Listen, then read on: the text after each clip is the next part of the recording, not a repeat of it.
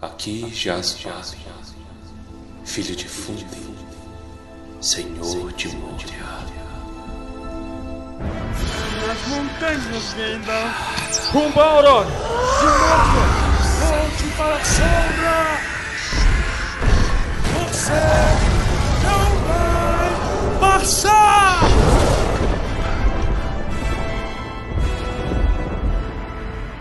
Almares, senhoritos e senhoritas, o meu nome é Pedro. O meu nome é Torres. E eu sou Baessa.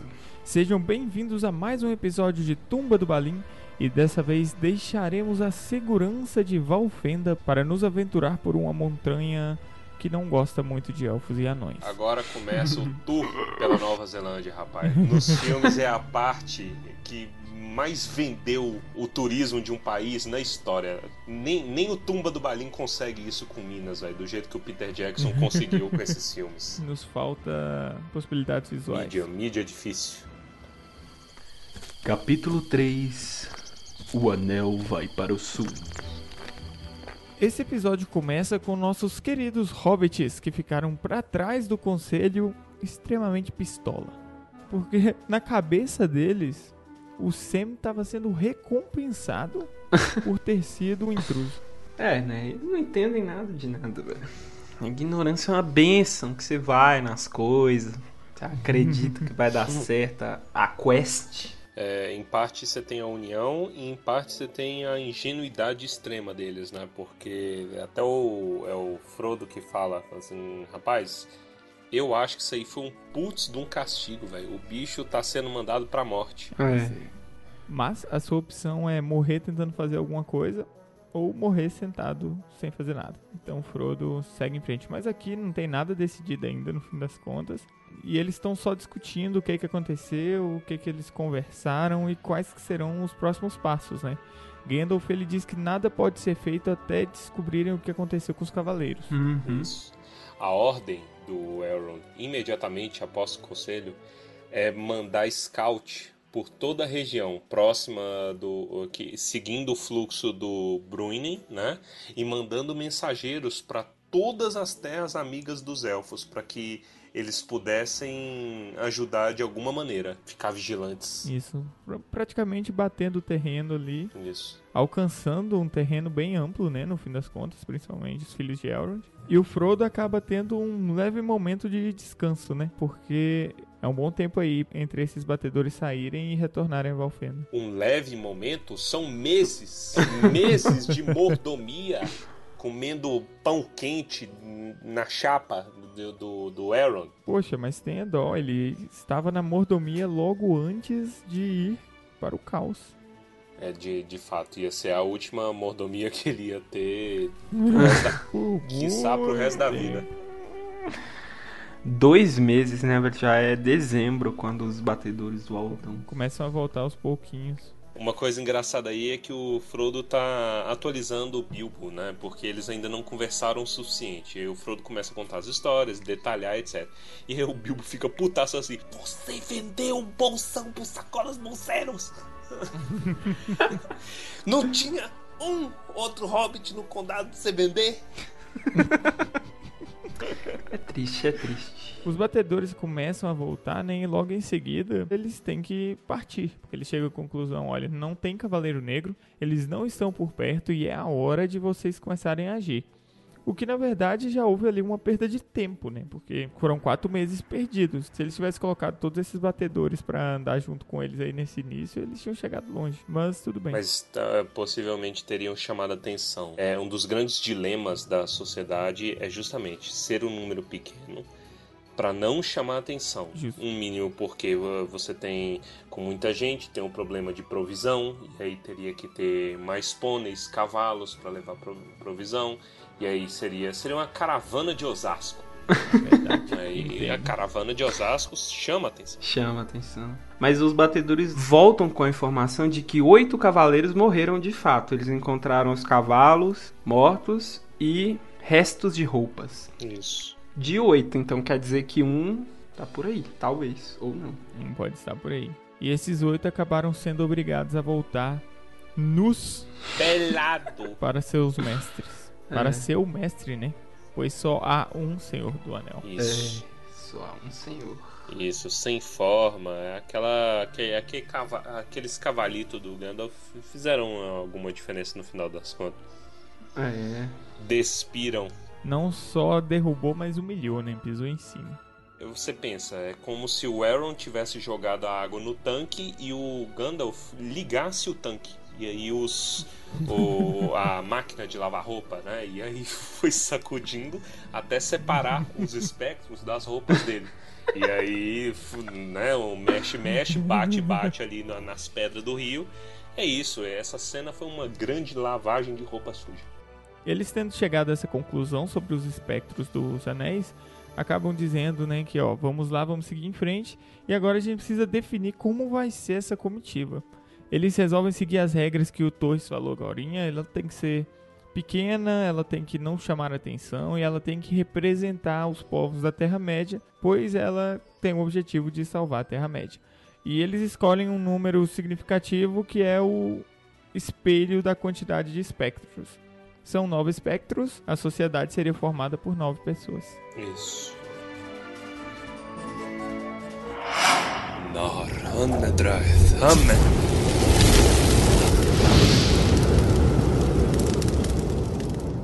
Vamos falar um pouco dos, dos integrantes da famosa comitiva. Sabe o que, que isso pareceu quando eu li? Quando o Elrond vai apresentando os membros da comitiva, Ah, eu lembrei do narrador do MMA falando. por quê? Representando os elfos, Legolas. Vamos falando de um por um então. Legolas. Legolas, eu, eu vi em algum lugar, eu não tenho informação suficiente para proceder. Que o Legolas foi mudança de última hora, sabia? Que ele entrou na comitiva de última hora. Quem era para entrar no lugar dele era justamente Glorfindel. hum, O que faz sentido. faz. Pô, vamos botar o nosso cara aqui mais porradeiro pra, pra ajudar, né? Isso. E ele já havia sido apresentado também. Então faz sentido. Mas Legolas foi o escolhido da raça dos elfos. Representando os elfos. Isso. E aí a galera alega esse lance do Legolas ser um ponto meio estranho, porque o Legolas ele tem, eu não lembro a contagem, se é uma fala ou nenhuma fala com o Frodo. Ele não fala nada, ele não interage com o Frodo. Na aventura inteira. Tipo, ele não é muito desenvolvido, ele no máximo é o arqueiro, né? O Peter Jackson pegou muito essa noção de elfo de combate, porque sempre que tá tá tendo alguma coisa, você só lê. O arco de Legolas está cantando. Isso ok, e ele mandando bem e destruindo todo mundo. Então, disso tira, né? É uma pena, teria sido legal ser mais desenvolvido, mas tá ótimo do jeito que tá. É, tá legal. Tivemos a chance de vê-lo desenvolvido no filme um pouco mais, né?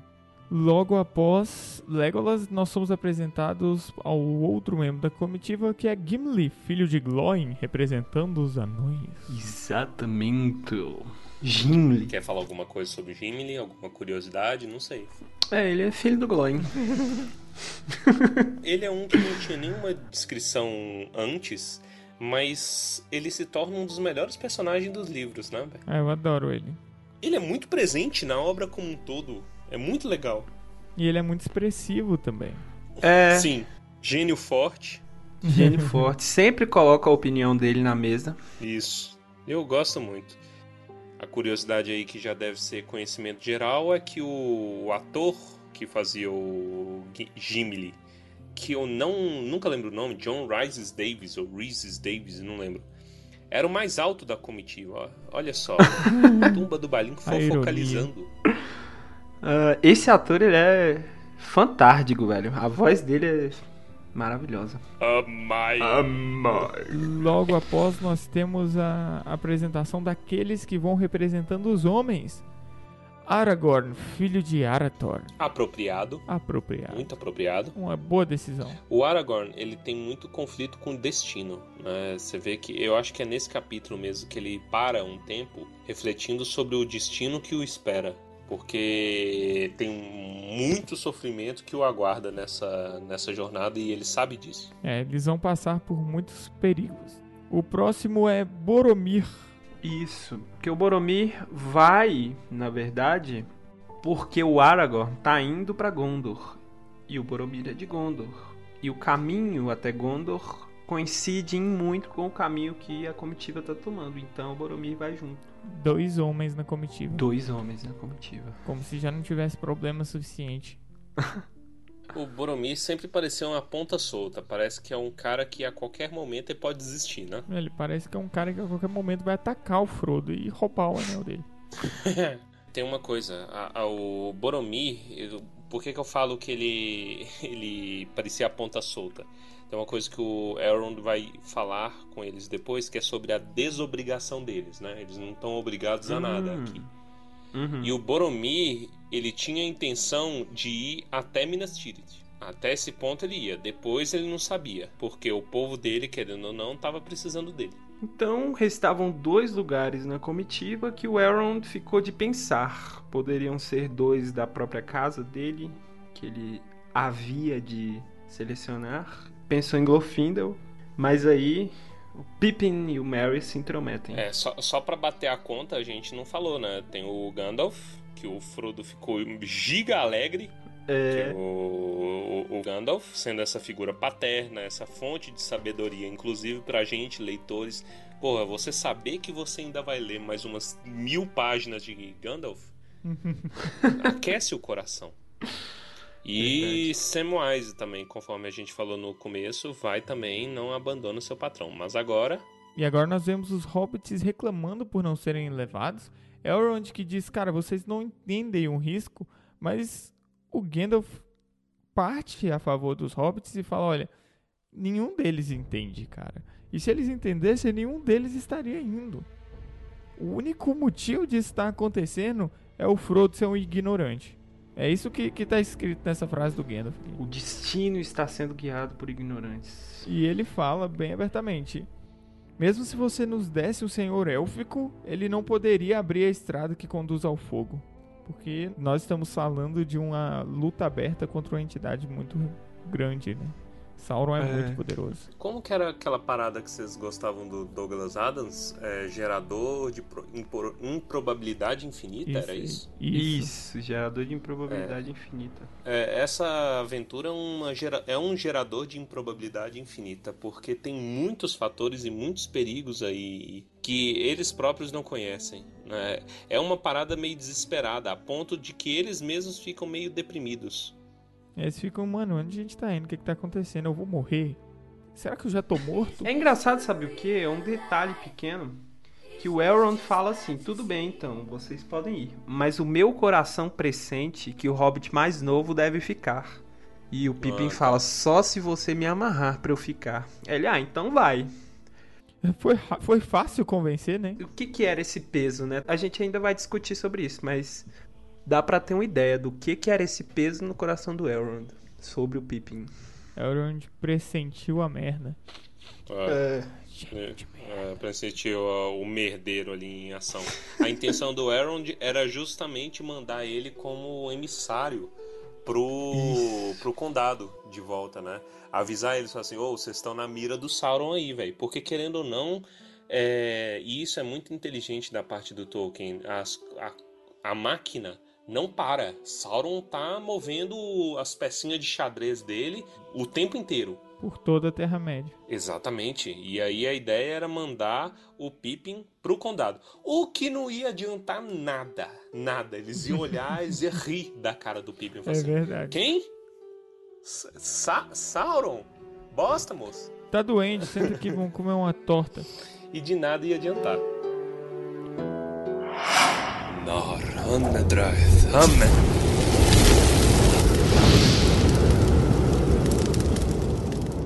Para acompanhar a comitiva, a espada de Elendil foi reforjada e na lâmina foi inscrito um desenho, escrito algumas runas também. A ideia era que essa espada ela fosse levada para a batalha nas portas de Mordor e que ela ficou muito bonita, ela ficou uma espada do caramba. aí o Aragorn pegou a espada e falou: hum, vou mudar o nome dela, agora vai chamar Andúril. Andúrio. Chama do Oeste. Chama do Oeste. Assim, pois a luz do sol reluzia e ela ficava vermelha. Andúrio é um é uma obra de arte, né, na verdade. É, eu acho que é válido a gente contar um pouquinho da história, porque ela, dentre as lâminas, talvez ela que tenha uma das histórias mais legais. Ela é uma espada, rapaziada, da primeira era. Ela é velha pra Dedel. Quem forjou ela foi um anão em Nogrod chamado Teukar. Teukar com CH, né? Telchar. Ela foi dada aos, aos descendentes de Euros. Né? Já na, na Segunda Era, eles já, já eram uma herança da casa. Quando ela é reforjada, ela é reforjada por elfos. E é interessante notar como ela é uma interseção entre as três raças principais: anões, elfos e homens. Ela tem inscrição de toda de, das raças na espada. E é, trago até um questionamento. Refeita por elfos, significa que ela brilhava no escuro também? É mesmo, né? Eles devem ter jogado a macumbinha ali. É, uma, é um bom questionamento, talvez. Até porque ela é o que você falou, ela é uma espada forjada por anões, reforjada por elfos, que passa de mão em mão entre os homens. É uma espada de reis, né? Interessante é que o poema do Bilbo está sendo. está acontecendo, né? A espada que foi quebrada já foi reforjada. Pois é, né? Isso é praticamente um, um prelúdio, um presságio, porque eles literalmente seguem o que estava previsto ali.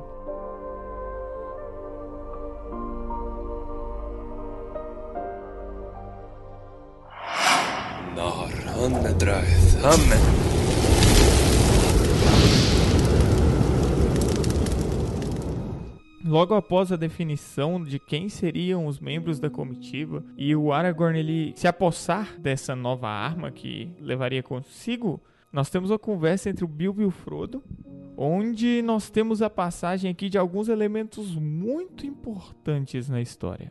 Um, inclusive, extremamente único em toda a Terra-média. O Bilbo chega no Frodo e fala que a espadinha que ele ganhou nos túmulos, que o Rei da Noite quebrou, bruxo de Angmar quebrou pisando, não deu tempo de ser reforjada pelos elfos. Que na verdade eu tenho a impressão de que o Bilbo não quis reforjar, né? E aí ele entrega a ferroada, olha que bonitinha, de novo voltando pra gente. E aí ele abre um baúzinho e começa a desenrolar pano, desenrolar pano, até que vemos a Chainmail de Mithril. Mithril. Ele é extremamente leve e mais resistente que aço, mais valioso do que ouro, raro, que brilha pra caramba. Assim, é uma arma fenomenal.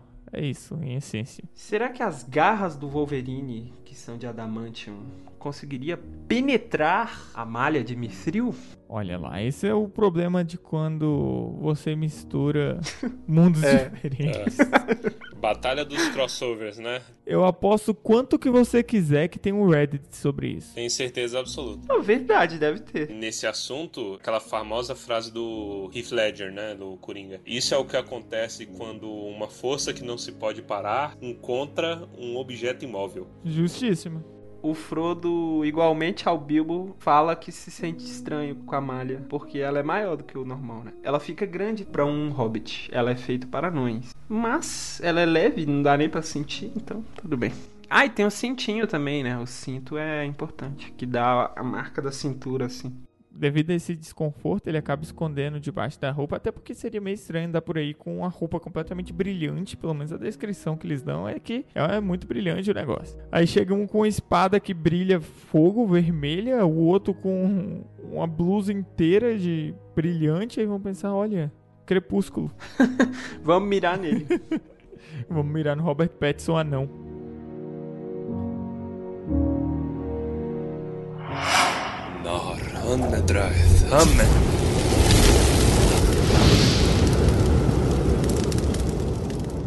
Chega o dia em uma manhã fria perto do final de dezembro. Um péssimo momento para sair de viagem. O inverno batendo a porta ali. Já tava no inverno lá, né? Eu acho esse capítulo muito interessante porque ele descreve os equipamentos que cada um levou. É. É muito RPG isso. Essa cena é uma cena 100% RPG, cara. É, A viagem ela é muito importante, então tudo que eles consideram pra viagem é muito legal.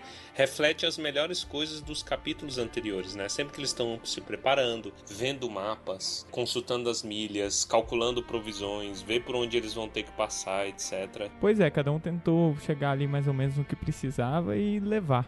O Aragorn levou a Andúrio nenhuma outra arma. E tava com as roupas de guardião. Então são as roupas surradas, verdes e marrons. O Boromir tinha uma espada longa também, semelhante à do Aragorn, mas de uma linhagem inferior.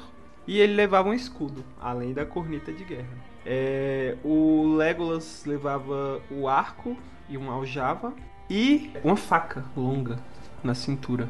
O Gimli era o mais preparado, né, pra guerra, porque ele vestia armadura, uma camisa de aço também não, igual a do Frodo, porque não é de mithril, o machado, Anão tem orgulho de carregar peso, então É. É. todo mundo viajando leve e vai lá o anão cheio de tá, eu sou forte, eu carrego aqui, ó. Ele não exibe, ele é tipo o Rock Lee da Terra-média. Uma das cenas mais maneiras de Naruto, devo dizer aqui, toca o Otaku Alert. Rock Lee versus Gara ao som de Nambi do Linkin Park. Nossa, caraca, velho. A indústria do AMV nunca mais vai ser a mesma sem, sem Linkin Park. Tem um canal que ocasionalmente eu vejo os vídeos deles e eu acho muito bem produzido. Ele faz muita coisa de anime muito obscuro, então aí não é minha praia. Mas sempre que ele faz de alguma coisa mais mainstream, eu acho legal. E quando o Chester Bennington, o vocalista do Linkin Park, que Deus o tenha, quando ele faleceu, ele fez um vídeo excelente falando sobre como que o Linkin Park revolucionou os AMVs. Por que, que tem tanto AMV ao som de Linkin Park? Qualquer música, você toca eh, In The End, toca Breaking the Habit. Breaking the Habit é a melhor música do Linkin Park. Bota Breaking the Habit na luta, putz, você arrepia todinha, maneiro, e o formato dos vídeos. É, é bem legal, eu recomendo. Mother's Basement é o nome do canal.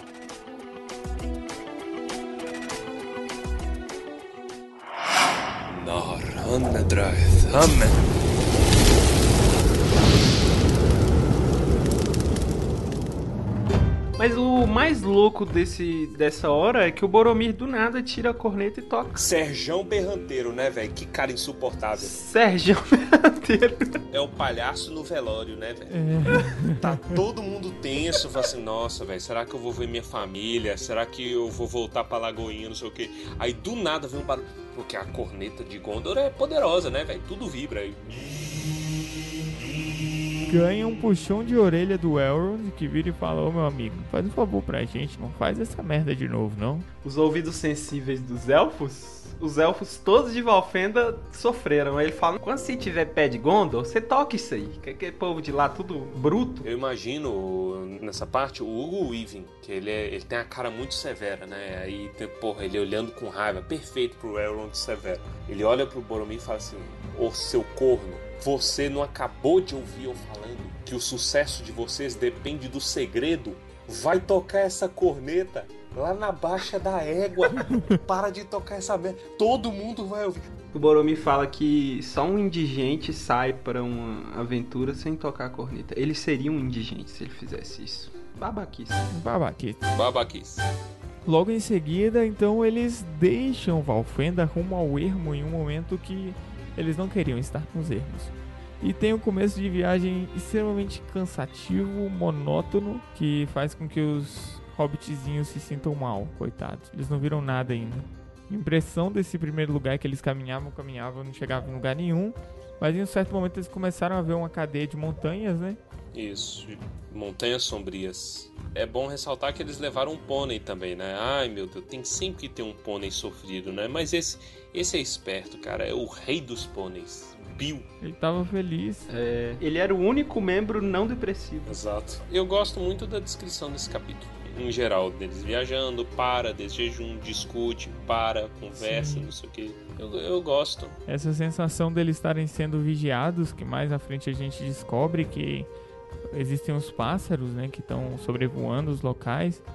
E é muito bom ver a forma como nessa parte que o Gimli fala da, sobre as montanhas, porque a gente conhece um pouco mais sobre elas e sobre a importância para eles, porque ali fica Moria e é um lugar que ele sempre ouviu falar, que ele sempre quis ir e que eles ouvem dos arredores e de tudo que tem ali, então acaba sendo uma experiência legal. Tem uma coisa que a gente não falou, é um diálogo excelente que acontece logo que eles estão saindo, que é o Aaron desobrigando eles. Ele fala: "Olha, Vão, sigam o caminho, vocês têm essa missão, mas nenhum de vocês está obrigado por nada desse mundo a ficar na comitiva ou a sair. É a liberdade que guia vocês e a necessidade. O único que tem a obrigação aqui é Frodo. Não se desfaça do anel de jeito nenhum. O resto segue aí. E aí o Gimli manda uma pro Elrond, fala assim: "Olha, desonesto é aquele que diz adeus quando a estrada escurece. Que de certa maneira ele tá certo, né? O Aaron dá uma invertida nele. Ó, oh, pode bem ser, mas não jure que caminhará nas trevas aquele que nunca viu a noite cair. Tá certíssimo também, né? Pô, você não conhece o que, que é mal. Você não sabe até onde o teu coração aguenta. Então não sai jurando por aí, não. E aí o Gimli dá uma invertida de novo. Assim, é, talvez mas o juramento pode fortalecer o coração que vacila. E aí o Arrow dá outra invertida no Gimli, fala assim, ou destruí-lo. E ninguém tá errado aqui. Não, é. São pontos de vista que mostram muito a diferença cultural de elfo e anão, né? É, até porque, querendo ou não, o Gimli aí, ele é um ingênuo, né? Ele é alguém que não sabe aonde ele está se enfiando e que isso talvez seja parte da força dele. O Elrond ele já viveu o suficiente para entender o medo e poder falar com uma certa propriedade sobre isso.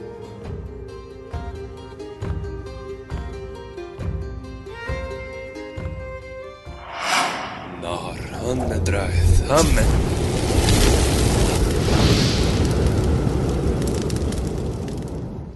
Gimli, com sua confiança de um anão jovem ainda, diz que não precisa de mapas porque ele reconheceu a região. E ali estão três montanhas que são importantes para a cultura anã. Se você está se formando aí na faculdade de, de cultura anã, você tem que saber isso. Enem anão. Enem anão, agora são informações importantes aí, hein? O Gimli só havia vislumbrado essas três montanhas uma vez acordado. Aí eu não entendo. Pode ser que ele tenha visto ela em sonhos. Né? Uma se chama Baraz, a outra Zirak e a outra Shatur. E aí ele começa a falar dos outros nomes. Casadum, que a gente já ouviu esse nome também, que é a nossa querida Moria, Abismo Negro. Isso, a língua dos elfos. Mais além fica Barazirabar, o chifre vermelho, que é Caradras, que é para onde o caminho que o Aragorn e o Gandalf previram dá, né? Eles estão pensando em ir por Caradras. E a outra montanha que se chama Pico de Prata, Cabeça de Nuvem. Celebdil. Celebdil, o branco. Fanuida, o cinzento. Que os anões chamam de Ziraxigil, ou Bundu Chatur. Vamos bater aqui, toca a corneta, que nós temos mais um aprovado no Enem do Anão. No Enem Anão. É o Anem. É, é o Inem. Inem.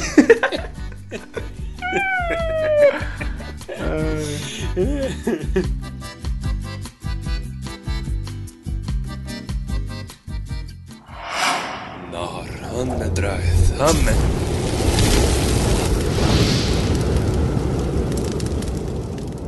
E aí ele segue o caminho que dá para o Passo do Chifre Vermelho, que é a encosta de Caradras, né? Isso. né? Esse é um capítulo muito grande, eu acho. Ele é bem longo, bem descritivo, mas ele é muito gostoso, na minha opinião. Ele flui, flui. Tem muito diálogo, tem, você tem um pouco de história, você tem informação, você tem sabedoria, você tem Gandalf. Você tem até uma troca de culturas também, porque enquanto o Gimli vai falando, vai ensinando sobre as montanhas, o Legolas ele vai recontando um pouco da história antiga dessa terra parda por onde eles estão caminhando, né? Azevin. Ali, como eu falei no episódio passado, foi o lar do Celebrimbor, da galera dos fazedores de anéis, né, da, dos tempos antigos. E aí o Legolas ainda fala, pô, agora eu só escuto as pedras lamentando a ausência deles, sentindo saudades, porque era um povo bom. E a maioria foi embora depois da guerra. Foram em busca dos portos, uns É um morreram. lugar vazio, né? Agora.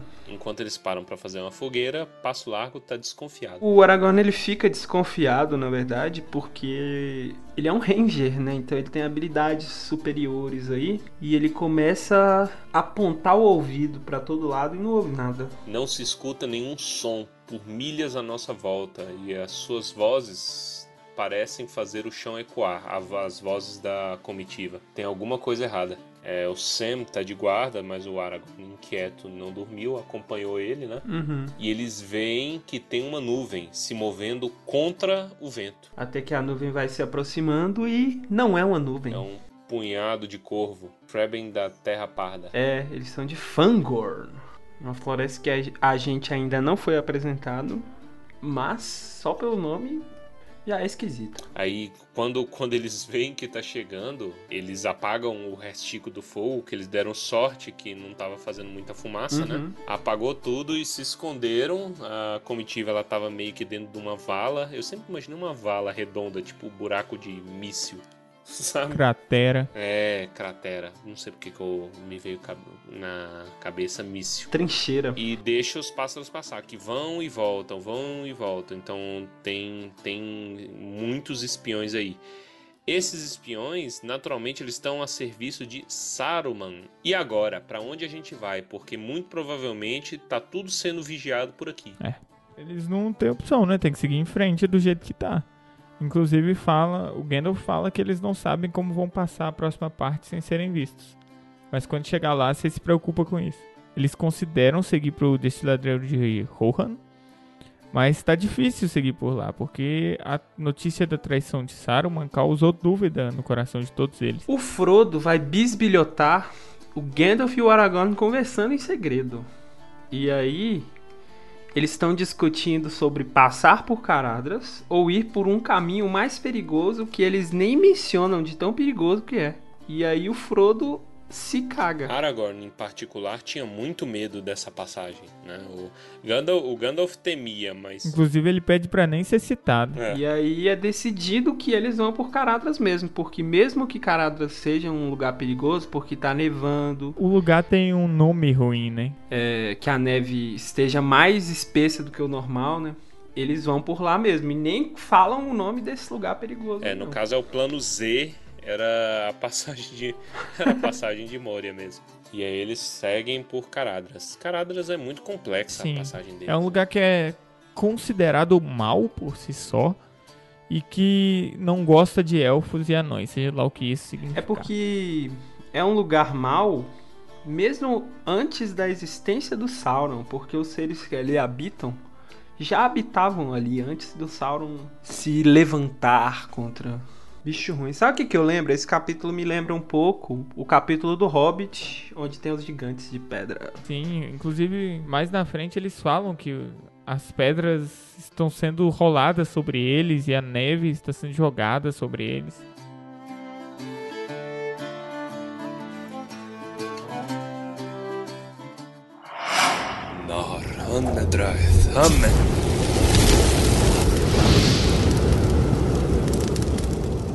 Portanto, entram em Caradras, né? E começam a seguir, tendo uma montanha do lado e um precipício do, do outro. E aí começa a nevar forte e começa a cair umas pedras e ouve-se uma voz no ar maligna, que na verdade pode ser que seja o vento apenas. O Aragorn inclusive fala que é o vento. Essa voz tem no livro? Não leu não, ô? Porque já, já tem umas semanas que eu li esse capítulo, eu tô um pouquinho adiantado. Eu gosto muito da adaptação dos filmes, de colocar o Saruman como a voz maligna em Caradras, É. Sim, né? sim. Porque ninguém suspeita de nada. Inclusive o Boromir ele levanta esse questionamento. Será que isso não seria um artifício do inimigo, visto que seu braço cresceu?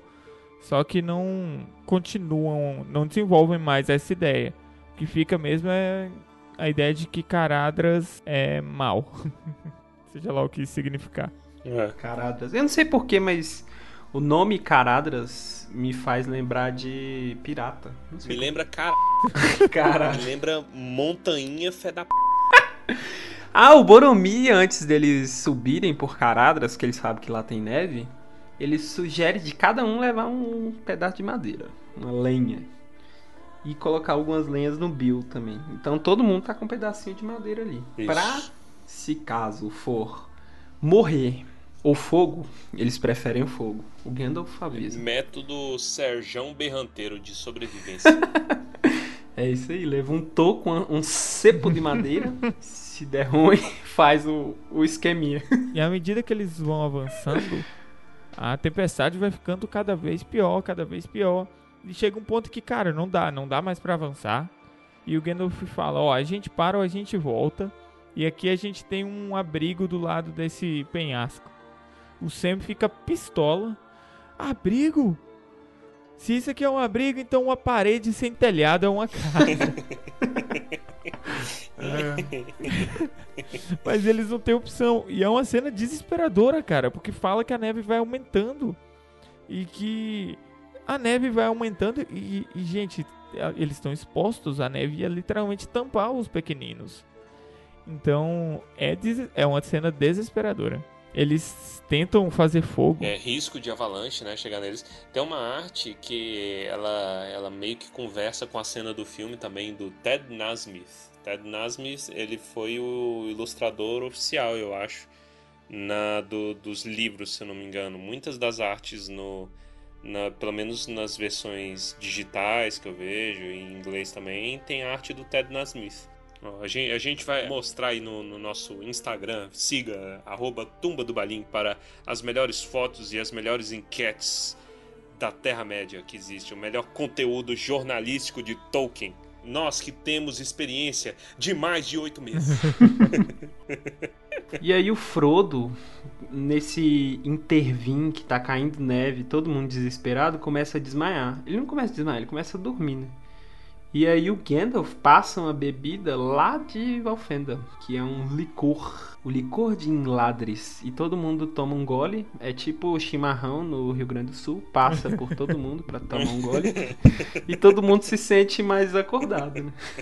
Isso aí tá passando Monster. Monster. Tinha, tinha o M do Monster pregado no cajado do Gandalf. que, que, que que é isso? Você tá, tá, ganhando, tá ganhando por trás aí? rapaz? É, olha isso, Pra- que ele assinou o Faltou o contrato. Armando nesse episódio. Esse, esse tá assinando contrato secreto. Eles começam a tentar fazer fogo, nem pra diminuir o desespero daquela situação. O elfo e o anão estão tendo dificuldade em fazer fogueira e o Gandalf fala: ah, mano, me dá esse bagulho aqui.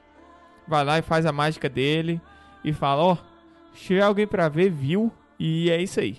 O fogo mágico do Gandalf acaba salvando eles, né, de certa forma. Pois existe esperança até mesmo nas horas mais sombrias. Se a pessoa se lembrar de acender a luz. Olha! Gandalf, Star Wars Episódio 4. Eu gosto muito da magia que ele faz. Eu achava que seria alguma coisa de Quenya, mas parece que é Sindarin mesmo. Que ele fala Naur Anedraith Amen. Que o fogo seja a nossa salvação. Olha lá, já dizia Gandalf. E ele falou que escreveu Gandalf está aqui. É. A galera já Fogo sabe no que é rabo dele. será a nossa salvação. Mas só o fogo não ia adiantar nada, né? Porque a neve começa, é, a neve continua aumentando e aí a ideia é voltar, mas os hobbits iriam ficar soterrados, sonevados, como que falam? Sonevados, sonegados. Eu vou dar uma dica aqui, que eu acho que eu já dei essa dica em algum episódio do Hobbit, hein? Se você ficar soterrado por neve, é só cuspir pra saber pra onde é pra cima. Porque senão você pode cavar pra baixo. E aí tá lá, Caradras, pau no c... não perdoou eles e continua. Eles passam a noite, né? E no outro dia acorda, a neve dá uma, uma desligada assim e isso, mano, não dá. Não dá pra seguir, a gente vai ter que voltar, a gente vai ter que voltar. E agora a gente não consegue voltar. Porque a neve que acumulou durante a noite ficou mais alta do que os hobbits, mano. É bom que o Boromir vira e falou, Gandalf, dá uma esquentada aí pra gente, bota um fogo pra sair desse cajado, né? Aí o Gandalf vira, o que, que você tá falando, moleque? Eu preciso queimar alguma coisa, não é assim que funciona, não. Ignorante. É, é o cara que Vou acha botar que. fogo na neve? É o cara que não entende nada, né? Que quer só que magia, acha que magia resolve tudo. Eu gosto muito disso. Tem um, tem um, um canal que eu acompanho. Eu acompanho muitos canais. Tem um, um canal que chama Hello Future Me. E ele fala muito sobre escrita, né? Ah, se você vai escrever, como é que você escreve um, a ascensão e queda de um regime totalitário? Que, que elementos que pode? E ele usa elementos da cultura pop, principalmente Senhor dos Anéis, Avatar, é, Game of Thrones, etc, etc, para falar disso. E aí ele fala sobre magia. Existe uma distinção de magia, que é o soft magic e o hard magic. E a, a, fantasia do Tolkien ela se enquadra nesse campo de soft magic, que a magia ela tem limitações meio secretas, sabe? O soft magic geralmente ele é vago, né? E ele é misterioso, etc. Aí exemplos são Crônicas de Gelo e Fogo, que a gente nunca sabe da magia. O Senhor dos Anéis é, é um pouco dúbio o que, que o Gandalf pode, não pode fazer. As coisas geralmente estão relacionadas à coragem, mas tem coisa do fogo, mas tem limitação, etc. Sabe? O, a resolução do conflito não é primariamente feita com magia. Hard Magic seria a magia que ela constrói o mundo, né? e aí tudo é pautado na magia. Um exemplo muito claro é Avatar. Né? Avatar tem as regras específicas, mas tudo é nesse lance dessa magia.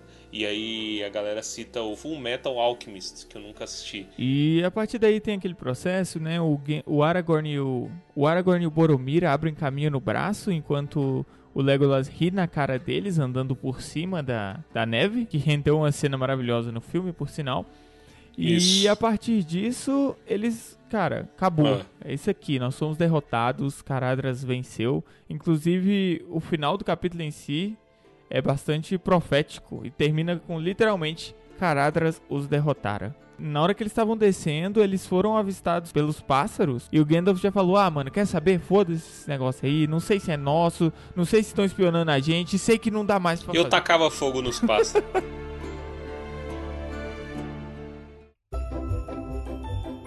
E depois de testemunhar a primeira grande derrota da nossa comitiva nas mãos da Montanha Corna, para você que nos acompanhou até aqui, o, o, nosso mais sincero muito obrigado. Espero que esteja gostando dessa aventura pelo legendário do Tolkien. Siga-nos nas nossas redes sociais, acompanhe-nos no Instagram, arroba Tumba do Balim, Twitter, arroba Tumba do Balim. Se você tem dúvidas ou sugestões, pode mandar pra gente comentários no nosso site tumbadobalim.com.br para o nosso e-mail também, tumbadobalim.gmail.com. Quando em dúvida, senhor Peregrine, sempre Tumba do Balim.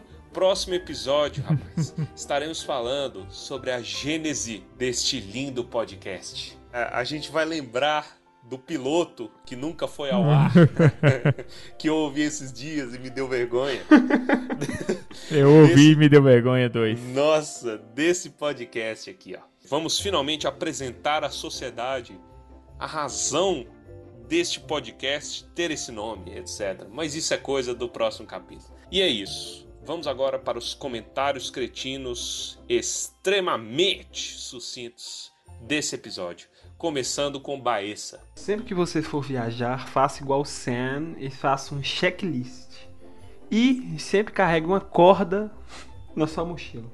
Continuemos agora então com nosso queridíssimo elfo Pedro. Olha, eles não deixaram claro, mas eu sei exatamente o que estava nas vozes aí no ar na montanha. Let it go, let it go, don't hold it back anymore. É, a Elza, certeza que tá fazendo essas pedras cair. Um enjoo de uma música dura, sei lá, alguns meses. Já tem anos que eu tô enjoado dessa música. Ela nunca para de tocar. Ela já nasceu velha. Ainda vai sair Frozen 2 assim. Quanto a mim, pegando no fio da meada no que o Baessa disse, é, já tem um tempo que em cada episódio eu tô contando uma história esdrúxula aqui, né? E vai chegar um ponto que eu vou ficar sem histórias esdrúxulas, porque a vida é limitada, né? Nem todo dia tem humilhação 100% do dia. Mas esse dia não será hoje. Porque essa história do Sam esquecendo das coisas me lembrou de uma situação que inclusive vocês dois podem endossar que é quando uma vez eu fui a gente estava reunido e aí a gente ia assistir um filme que eu não me lembro qual que é. Star Wars não sei foi final do ano. Tava todo mundo reunido aqui em casa né? Tava o Pedro o Baessa o Jonas os amigos nossos.